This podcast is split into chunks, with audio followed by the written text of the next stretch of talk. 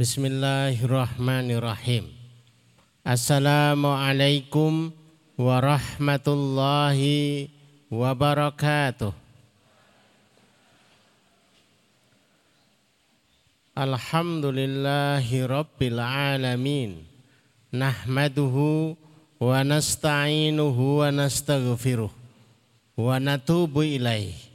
Wa na'udzu billahi min syururi anfusina wa min sayyiati a'malina may yahdihillahu fala mudhillalah wa may yudlil fala hadiyalah nashhadu an la ilaha illallah wa nashhadu anna muhammadan abduhu wa nabiyuhu wa rasuluh. La nabiyya wa la rasula ba'dah. Allahumma syrah sudurana wa tajawaz an sayyiatina wa hab lana fahmal anbiya'i wal mursalin. Wa hab lana fahmas salafus salih. Allahumma anfa'na bima 'allamtana wa 'allimna ma yanfa'una. Wa zidna ilman wa na'udzu billahi min ahwali ahli nar. Allahumma la sahla illa ma ja'altahu sahla wa anta taj'alul hazna idza syi'ta sahla. Rabbi shrah li sadri wa yassir li amri wahlul 'uqdatam min lisani yafqahu qawli. Rabbi zidni ilma. Subhanaka la ilma lana illa ma 'allamtana innaka antal alimul hakim. Rabbana atina min ladunka rahmah wa hayyi lana min amrina rasyada. Amma ba'd Bapak dan Ibu sekalian yang semoga dirahmati Allah, semoga dicintai oleh Allah Subhanahu wa taala. Kalau dilihat dari waktunya itu sudah selesai. Sawal sudah selesai, tapi kita baru ketemu gitu ya. Ada yang sempat kita silaturahim ke rumah, ada yang sempat ketemu, tapi banyak yang belum ketemu. Maka izinkanlah kami untuk mendoakan. Sekalipun kalau ukuran kita itu sudah lewat. Tapi kalau ukuran para salaf itu enam bulan untuk mendoakan takabbalallahu minna wa minkum takabbalallahu ya karim. Itu enam bulan. Jadi kalau baru dua bulan itu masih bukan kadaluarsa itu masih otentik itu masih bisa diterima.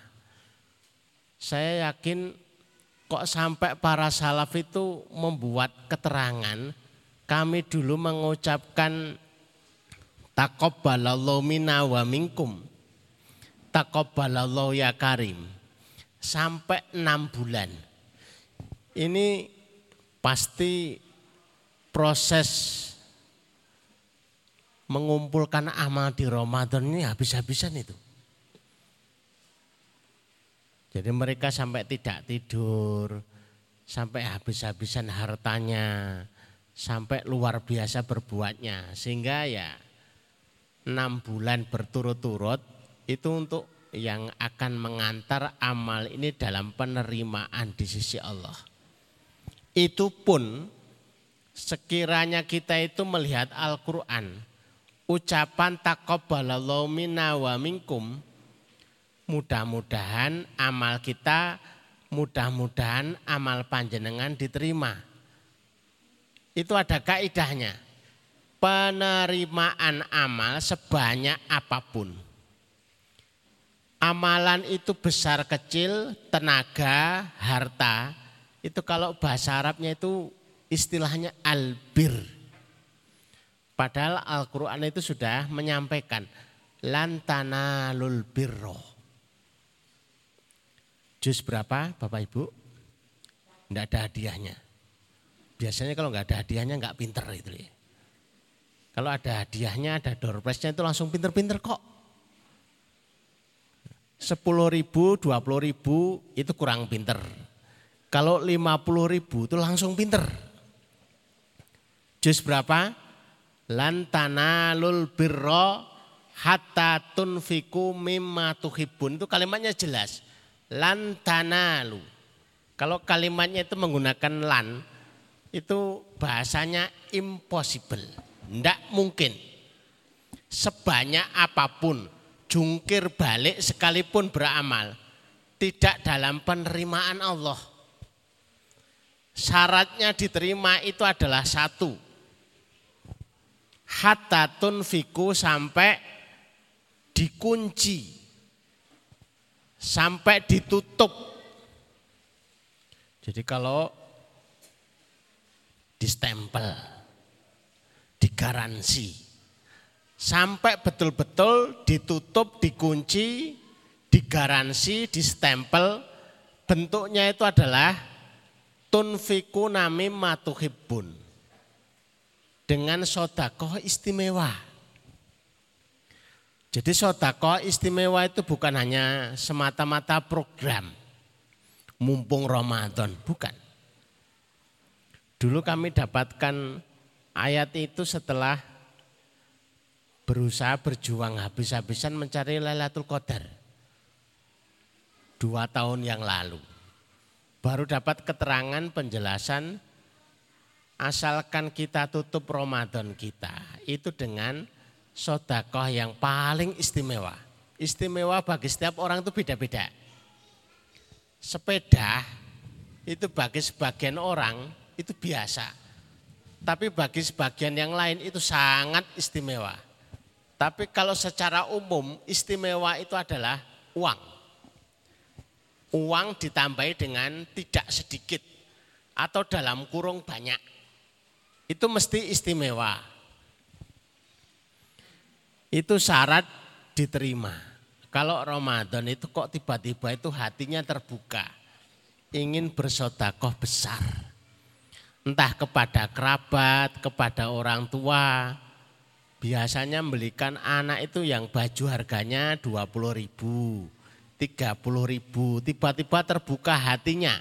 Saya pengen membelikan anak yang harganya satu anak 500 ribu. Ini kok beda ini?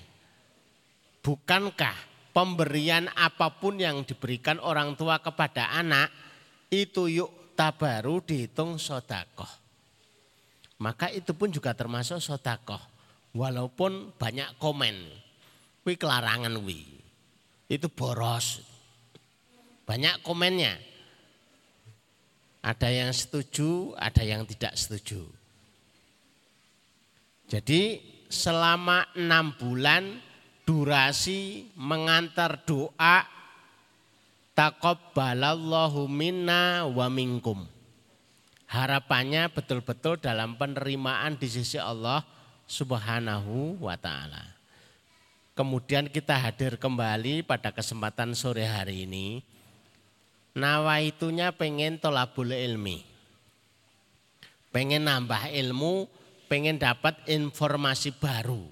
Tapi sesungguhnya itu ingin menjaga pada diri kita sekalian yang tetap terjaga itu adalah hidayahnya pengen tetap istiqomah.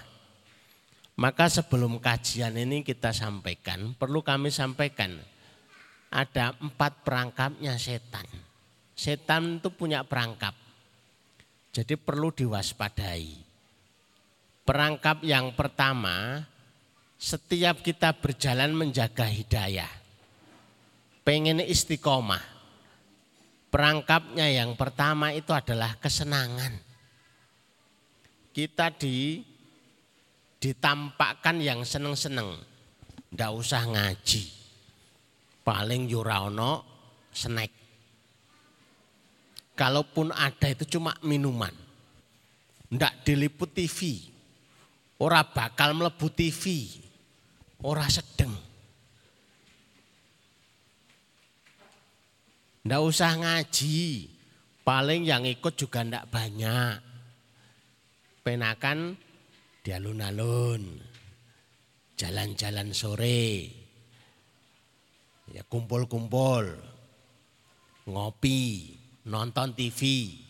Selalu yang dibayangkan, digambarkan, ditampakkan sesuatu yang seneng-seneng. Ini perangkap nomor satu. Saya tidak bisa ngecek satu persatu.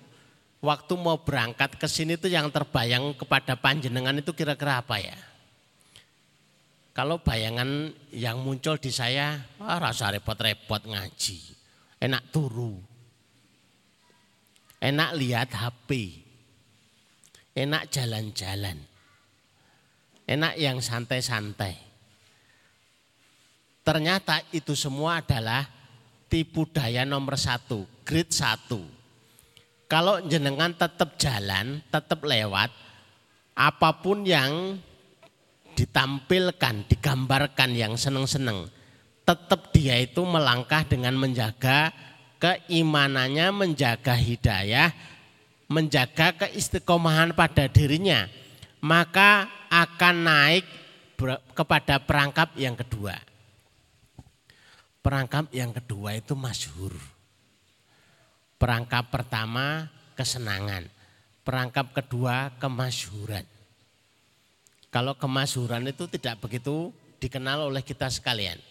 Tapi kalau bahasanya itu viral, itu beda. Ngaji itu enggak viral yo. Ngaji itu enggak keren. Tapi kalau ngumpul-ngumpul terus kemudian ada syutingnya masuk TV, disiarkan, dipublikasi di media sosial, lah itu terkenal. Jadi ngaji itu enggak terkenal. Enggak ada ceritanya, Alhamdulillah sekarang saya tenar. Saya viral.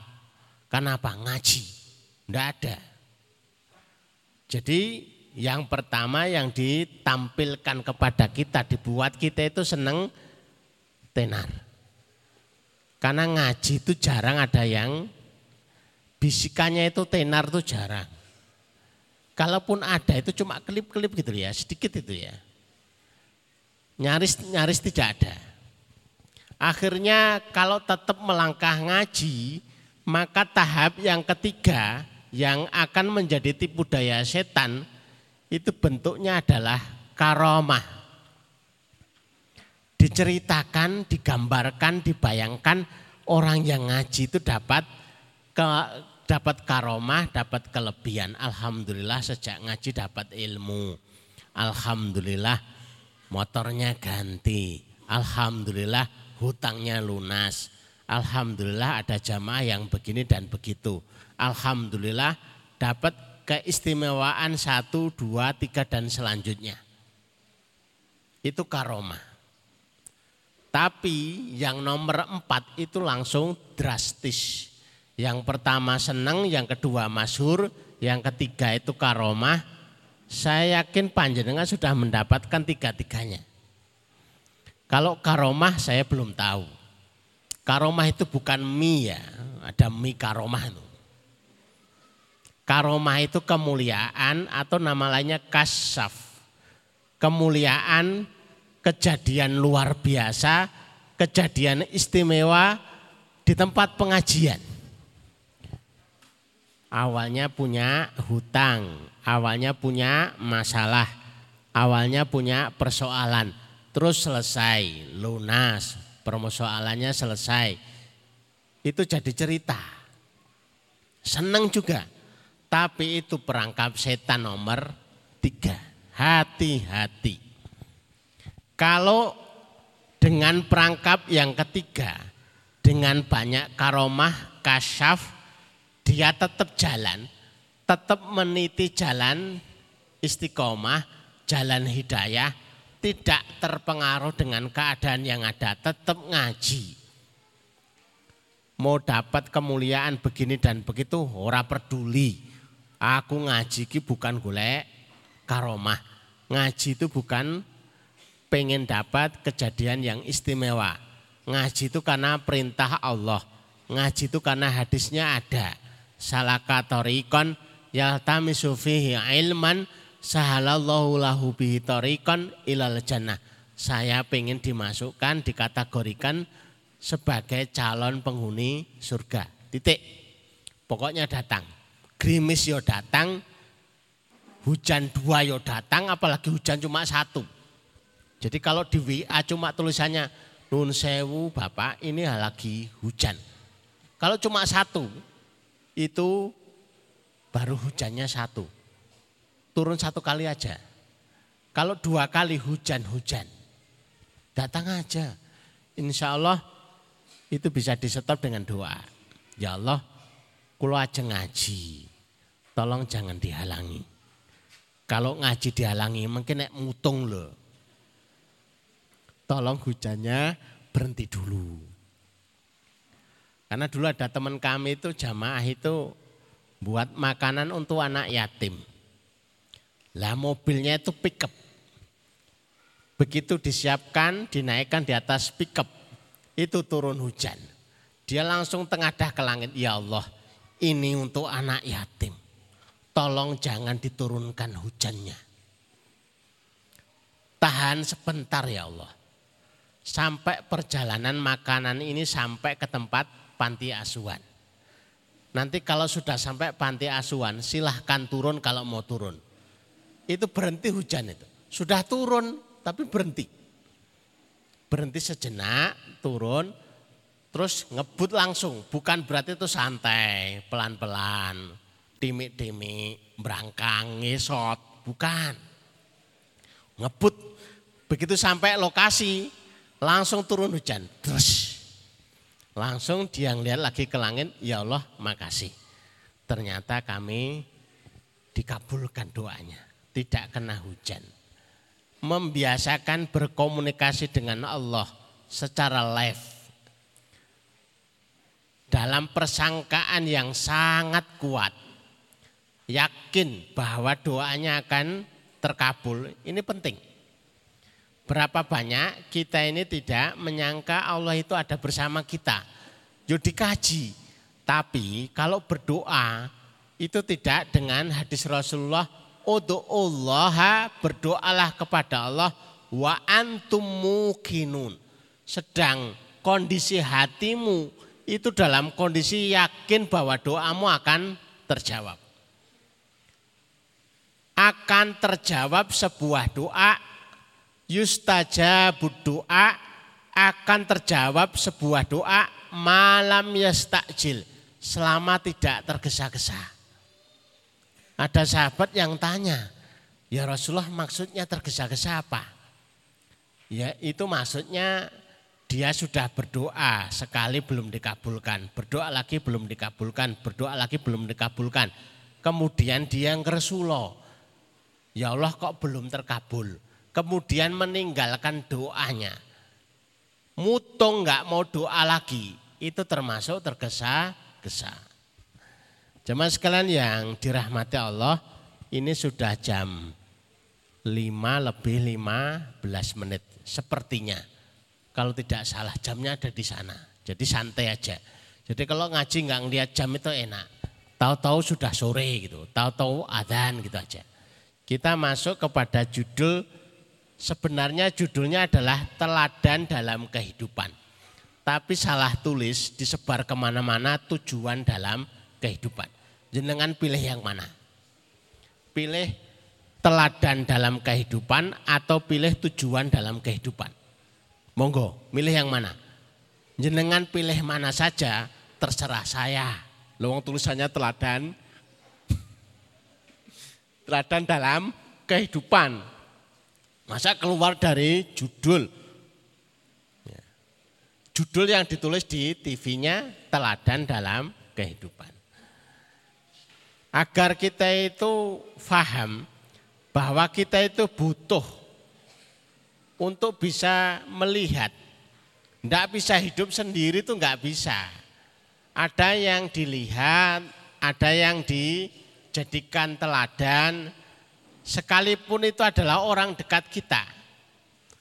Istri ngelihat suaminya, anak ngelihat orang tuanya. Mari kita lihat yang pertama dulu surat Al-Ahzab ayat 21. A'udzubillahiminasyaitonirrajim. Saya tak mendekat. Laqad kana lakum fi Rasulillahi uswatun hasanah sungguh sudah ada Jadi tidak usah nyari-nyari. Teladan global, teladan umum, teladan yang dimiliki oleh setiap umat Islam itu lakot kana, sungguh sudah ada. Tidak perlu nyari-nyari, sudah ada, sudah ketemu. Tidak perlu kemudian mencari cari. Aku tak golek teladan, telat. Kalau nyari sekarang itu bukan nyari teladan tapi nyari telatan. Lakot kana lakum sungguh sudah ada untuk kalian. Contoh yang secara umum. Fi Rasulillah pada diri Rasulillah. Pada diri Rasulullah. Jadi contoh umumnya itu Rasul. Teladan dalam keluarga, teladan dalam ibadah, teladan dalam maisha, teladan dalam muamalah, teladan dalam masyarakat, yaitu Rasulullah secara umum. Tapi ternyata sekalipun Rasulullah itu sudah jadi teladan. Itu ada sahabat, ada tabiin. Saya membaca siroh yang mengumpamakan umpama para sahabat yang ada di sekitar Rasulullah itu ibarat bintang yang di langit. Sekiranya Rasulullah itu seperti bulan, untuk meniru itu sudah ya repot ya. Jelas tapi repot. Kita butuh bintang-bintang. Ada kalanya kita ini tidak sesuai dengan fulan atau fulan. Kita pengen niru Rasulullah plak Ternyata kita itu dengan Rasulullah itu terlalu jauh. Jaraknya terlalu jauh. Rasulullah sangat-sangat sempurna, kita sangat-sangat tidak sempurna. Ada yang pengen tiru Abdurrahman bin Auf. Jawarannya jual beli. Masternya bisnis, padahal kita tidak jualan malah neng sawah, malah macul. Bisnismen kok macul? Ya enggak ketemu. Saya ngomong sama ustadz sama ustadzah. Untuk ukuran ustadz dan ustadzah itu yang bisa ditiru, sangat-sangat bisa ditiru, itu bukan Abdurrahman bin Auf. Bubar pondoknya kalau yang ditiru Abdurrahman bin Auf. Apalagi yang ditiru Khalid bin Walid itu galak itu. Santri telat gawak ke pedang. Kan yang ngeri. Kenapa kamu terlambat? Jak gelut, buanting, cengkiwing. Nah kan repot. Kalau yang dijadikan teladan itu adalah Bilal, ya malah repot. Ya, kondisinya sebagai budak. Tidak ada wibawa. Kalau seorang ustadz, seorang ustadzah yang paling cocok itu contohnya adalah Anas bin Malik. Maka Anas bin Malik itu dapat doa khusus dari Rasulullah. Doanya bagus banget. Sudah pernah kami sampaikan berkali-kali tapi kami ulangi agar biasanya kalau diulang-ulang kalau memang niatnya itu enggak ngafal itu enggak hafal. Wong niatnya enggak ngapal. Allahumma aksir mali. Nomor satu itu yang diminta. Jadi butuhnya seorang ustad, ustadzah itu harus banyak hartanya. Tidak usah banyak pekerjaannya. Tidak usah banyak bisnisnya. Orangnya punya apa tapi duit ya Mungkin enak, ngajar terus rasa macul, rasa dagang, tapi duit akeh. Itu enak.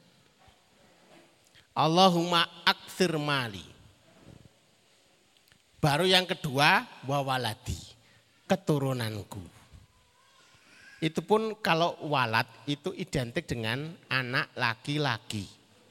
Jadi nomor satu itu hartanya dulu, nomor dua keturunannya dulu. Jangan dibalik ya, jangan keliru. Ini kalau keliru repot, anaknya banyak berindil, hartanya sedikit lah itu repot.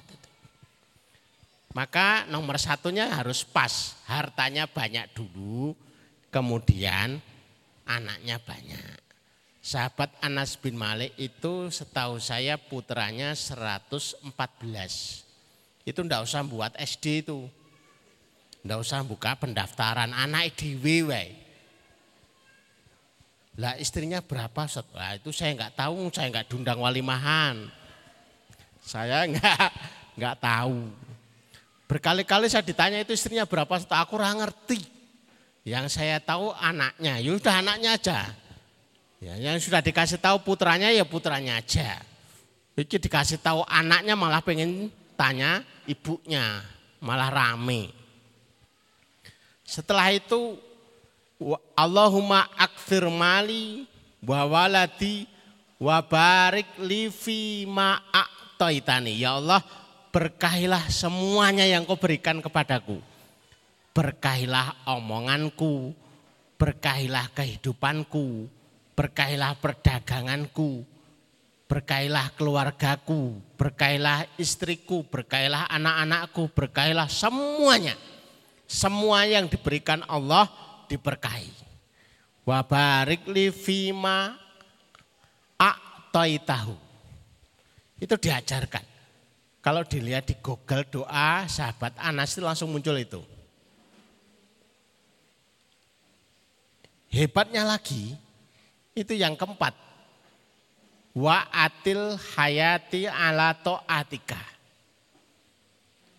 Bapak Ibu yang dirahmati Allah, apa yang terfikir secara logis kalau anaknya banyak berarti keluarganya besar. Apa yang terfikir? Mana ini kini anaknya cilik-cilik terus bapaknya meninggal, ibunya meninggal, ini kan repot. Siapa yang ngurusi? Maka harus panjang usianya. Ya Allah panjangkan usiaku. Tapi bukan sekedar panjang. Panjangkan usiaku dalam ketaatan. Jadi tidak perlu jenengan ngarang cerita, nyarang doa. Pengen usianya panjang ya Allah. Allahumma sehatkan aku ya Allah. Ya Allah Allahumma sehatkan aku. Tidak perlu ngarang-ngarang doa sudah ada wa atil hayati ala taatika wa ahsin amali wa gfirli perbaikilah seluruh amalku dan ampunilah aku ujung sampai ujung sudah kena semuanya urusan kehidupan itu kalau hartanya banyak beres semuanya tidak usah minta mobil, tidak usah minta rumah, tidak usah minta ini itu semuanya sudah tercukupi kalau hartanya banyak. Tapi kalau disebut satu persatu, panjang itu isinya doa itu. Allahumma ya Allah satu, dua, tiga orang rampung-rampung. Sudah sholat Jumatnya yang khatibnya di atas di atas mimbar itu mau habis waktunya itu doanya nggak rampung-rampung itu. Maka disingkat aja akthir mali, perbanyaklah hartaku. Tidak perlu perbanyak bisnisku, yang penting harta sahabat Anas itu hartanya banyak, kaya. Anaknya juga banyak, tadi terhitung 114. Saya baru baca di Facebook itu lebih mengejutkan lagi. Seorang yang seorang ustadz berdoa dengan doanya sahabat Anas. Itu anaknya jadi 98. Mumet. Iku rapal. Jenenge Muhammad saja itu sudah berapa itu double. Ahmad satu, Ahmad dua, Ahmad tiga, Ahmad enam. Podo wae. Banyak itu. Ya. Kok bisa itu? Tapi kalau Allah berkehendak bisa semuanya itu. Jadi sekalipun itu adalah ayat yang sangat-sangat kita akrab, sangat-sangat kita hafal. Tapi tetap kita baca ulang bahwa ayat ini dalam. Maknanya dalam. Fi Rasulillah uswatun hasanah. Pada diri Rasulullah itu ada teladan yang baik. Ya, nanti akan kita lihat slide setelah ini. Fungsi sebagai teladan itu nomor satu itu yang paling mudah untuk dimaknai. Itu sebagai mercusuar Ada Bapak Ibu atau jamaah yang hadir belum tahu makna mercusuar? Mercusuar itu penting. Bangunan tinggi yang dibangun untuk menunjukkan nelayan-nelayan yang tersesat, ini arah selatan, ini arah timur, ini arah barat. Biar tidak tersesat. Maka kita hidup itu perlu mercusuar. Yang bisa dilihat untuk diikuti. Oh ternyata harusnya begini, harusnya begitu. Maka perlu untuk mengambil keteladanan dalam kehidupan agar kita itu tidak asal mereka-reka, mengira-ngira, asal ikut-ikutan. Tapi jelas yang diikuti siapa. Maka kalau Bapak Ibu yang dirahmati Allah, kalau setiap ke sini itu mesti lihat tulisan di depan sana. Ada tulisannya Formula 12. Itu kalau ngelihat tulisan bawahnya itu repot itu ya. Ngeluh. Tapi sebenarnya itu adalah visi pondok. Dari mulai ujung sampai ujung semuanya pengen amalannya kayak itu.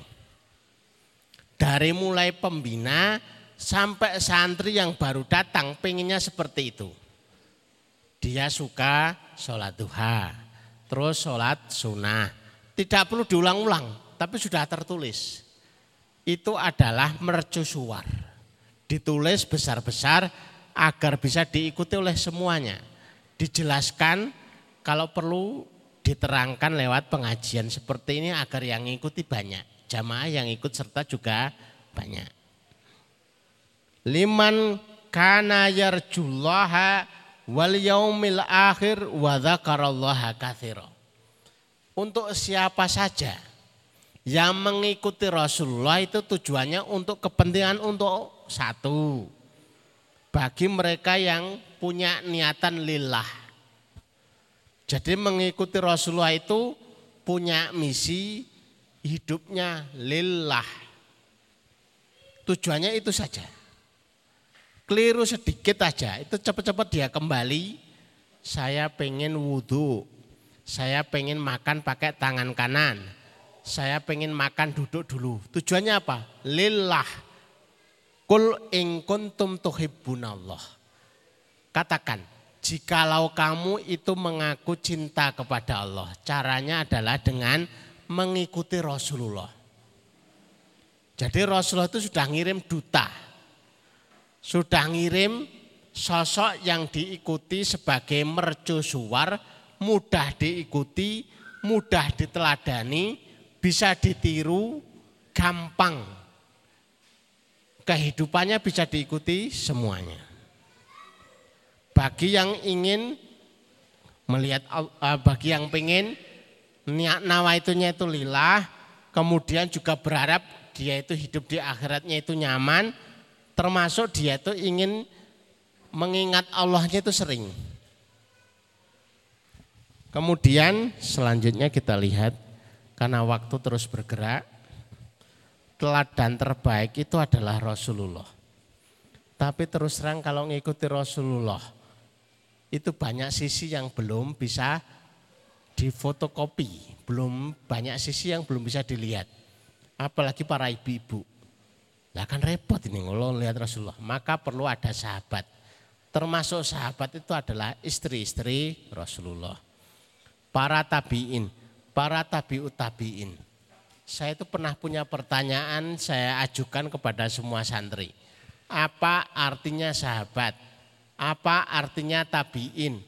Apa artinya tabiut tabiin? Itu jawabnya bisa beda-beda. Tapi paling mudah, sahabat itu artinya copy paste Rasulullah.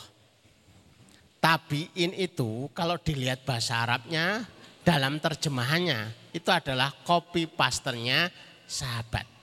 Tabiut tabiin itu kopi pastanya tabiin. Maka sangat mudah seluruh sahabat itu mengkopi Rasulullah. Seluruh tabiin itu mengkopi sahabat yang dilihat. Kemudian seluruh tabiut tabiin itu mengkopi para tabiin. Kemudian selanjutnya Loh, ya kan? Baru sampai urgensi teladan sudah sampai adzan. Itu yang paling menang loh Bapak Ibu. Jangan khawatir ya. Jangan lihat TV, jangan lihat ini ya penunjuknya. Kalau sudah dengar adzan itu menangan, tandanya habis. Waktunya sudah sebanyak apa pun masih sisanya. Kalau dengar adzan ya entek. Kalau enggak habis ya itu di demo. Wes entek. Rantang mulai ya mulai dewi. Jadi Bapak Ibu yang semoga dirahmati Allah bagaimanapun isinya, bagaimanapun urgensinya kalau sudah adzan ini bisa kita lanjutkan yang akan datang ya. Karena saya sudah nyebut tadi di depan sana itu nyambut panjenengan semua. Loh kok jumlahnya banyak ini kayak ini pengajian dendam ini. Titenono. Poso rano. Sawal rano. Titenono. Awas. Begitu ada pengajian tak gerutuk semuanya. Bien, kapok mau kapan. Sepertinya seperti itu. Tapi mudah-mudahan itu adalah misi yang bagus.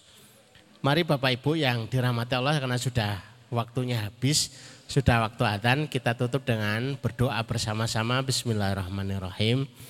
Allahumma sholli ala Muhammad wa ala ali Muhammad kama shallaita ala Ibrahim wa ala ali Ibrahim wa barik ala Muhammad wa ala ali Muhammad kama barakta ala Ibrahim wa ala ali Ibrahim fil alamin innaka Hamidum Majid walhamdulillahi rabbil alamin. La ilaha illa anta subhanaka inni kuntu minadh. La ilaha illa anta subhanaka inni kuntu minadh. La ilaha illa anta subhanaka inni kuntu minadh. Allahumma ya Rahman ya Rahim. Ya Hayyu ya Qayyum ya Dzal Jalali wal Ikram. Allahumma ya Rahman ya Rahim. Ya Hayyu ya Qayyum ya Dzal Jalali wal Ikram. Allahumma ya Rahman ya Rahim. Ya Hayyu ya Qayyum ya Dzal Jalali wal Ikram. Allahumma taqabbalallahu minna wa minkum taqabbalallahu ya Karim. Allahumma sahilu umuruna. Allahumma sahil umura usratina. Wa Allahumma sahil umura jamil muslimin birahmatika ya arhamar rahimin. Allahumma inna nas'aluka min khairin ma sa'alam nabiyika Muhammad sallallahu alaihi wasallam. Wa na'udzu bika min syarri ma sta'adha min Muhammad sallallahu alaihi wasallam. Antal musta'an alaikal balag wala haula wala quwwata illa billah. Ya Allah sesungguhnya kami memohon kepadamu ya Allah seluruh kebaikan yang pernah diminta oleh Nabi kami sallallahu alaihi wasallam. Sesungguhnya kami meminta perlindungan seluruh perlindungan yang diminta oleh Nabi kami sallallahu alaihi wasallam. Engkau lah yang menyampaikan urusan la khawla wa la quwwata illa billah. Allah makfina bihalalikan haramika wa aghnina bi fadlika amman siwaka ya Allah. Cukupkan kami dengan rezeki yang halal. Ya Allah, kayakan kami dengan anugerahmu ya Allah. Sehingga kami tidak butuh kepada selainmu ya Allah. Birahmatika ya arhamar rahimin. Allahumma inna nas'aluka min Allahumma inna nas'aluka amalan baran wa rizqan daran wa aisyan wa qaran. Ya Allah anugerahkan kepada kami amalan yang baik-baik. Rezeki yang mengalir, kehidupan yang tenang, kehidupan yang tentram. Birahmatika ya arhamar rahimin. Allah madhib hammana, Allah madhib hammana, Allah madhib hammana. Ya Allah selesaikan masalah-masalah kami. Ya Allah urailah segala problematika kami. Birahmatika ya arhamar rahimin. Rabbana atina fid dunya hasanah wa fil akhirati hasanah wa qina adzabannar wa qina adzabannar wa qina adzabannar wa sallallahu ala Muhammadin wa ala alihi washabihi wasallam subhana rabbika rabbil izzati amma yasifun. Wa salamun alal mursalin. Walhamdulillahi rabbil alamin. Bapak Ibu jamaah sekalian yang semoga dirahmati Allah demikian yang kami sampaikan belum selesai insya Allah bersambung. Aku qouli hadza astaghfirullah li wa lakum. Subhanakallahumma rabbana wa bihamdika asyhadu an la ilaha illa anta astaghfiruka wa atubu ilaik. Assalamualaikum warahmatullahi wabarakatuh.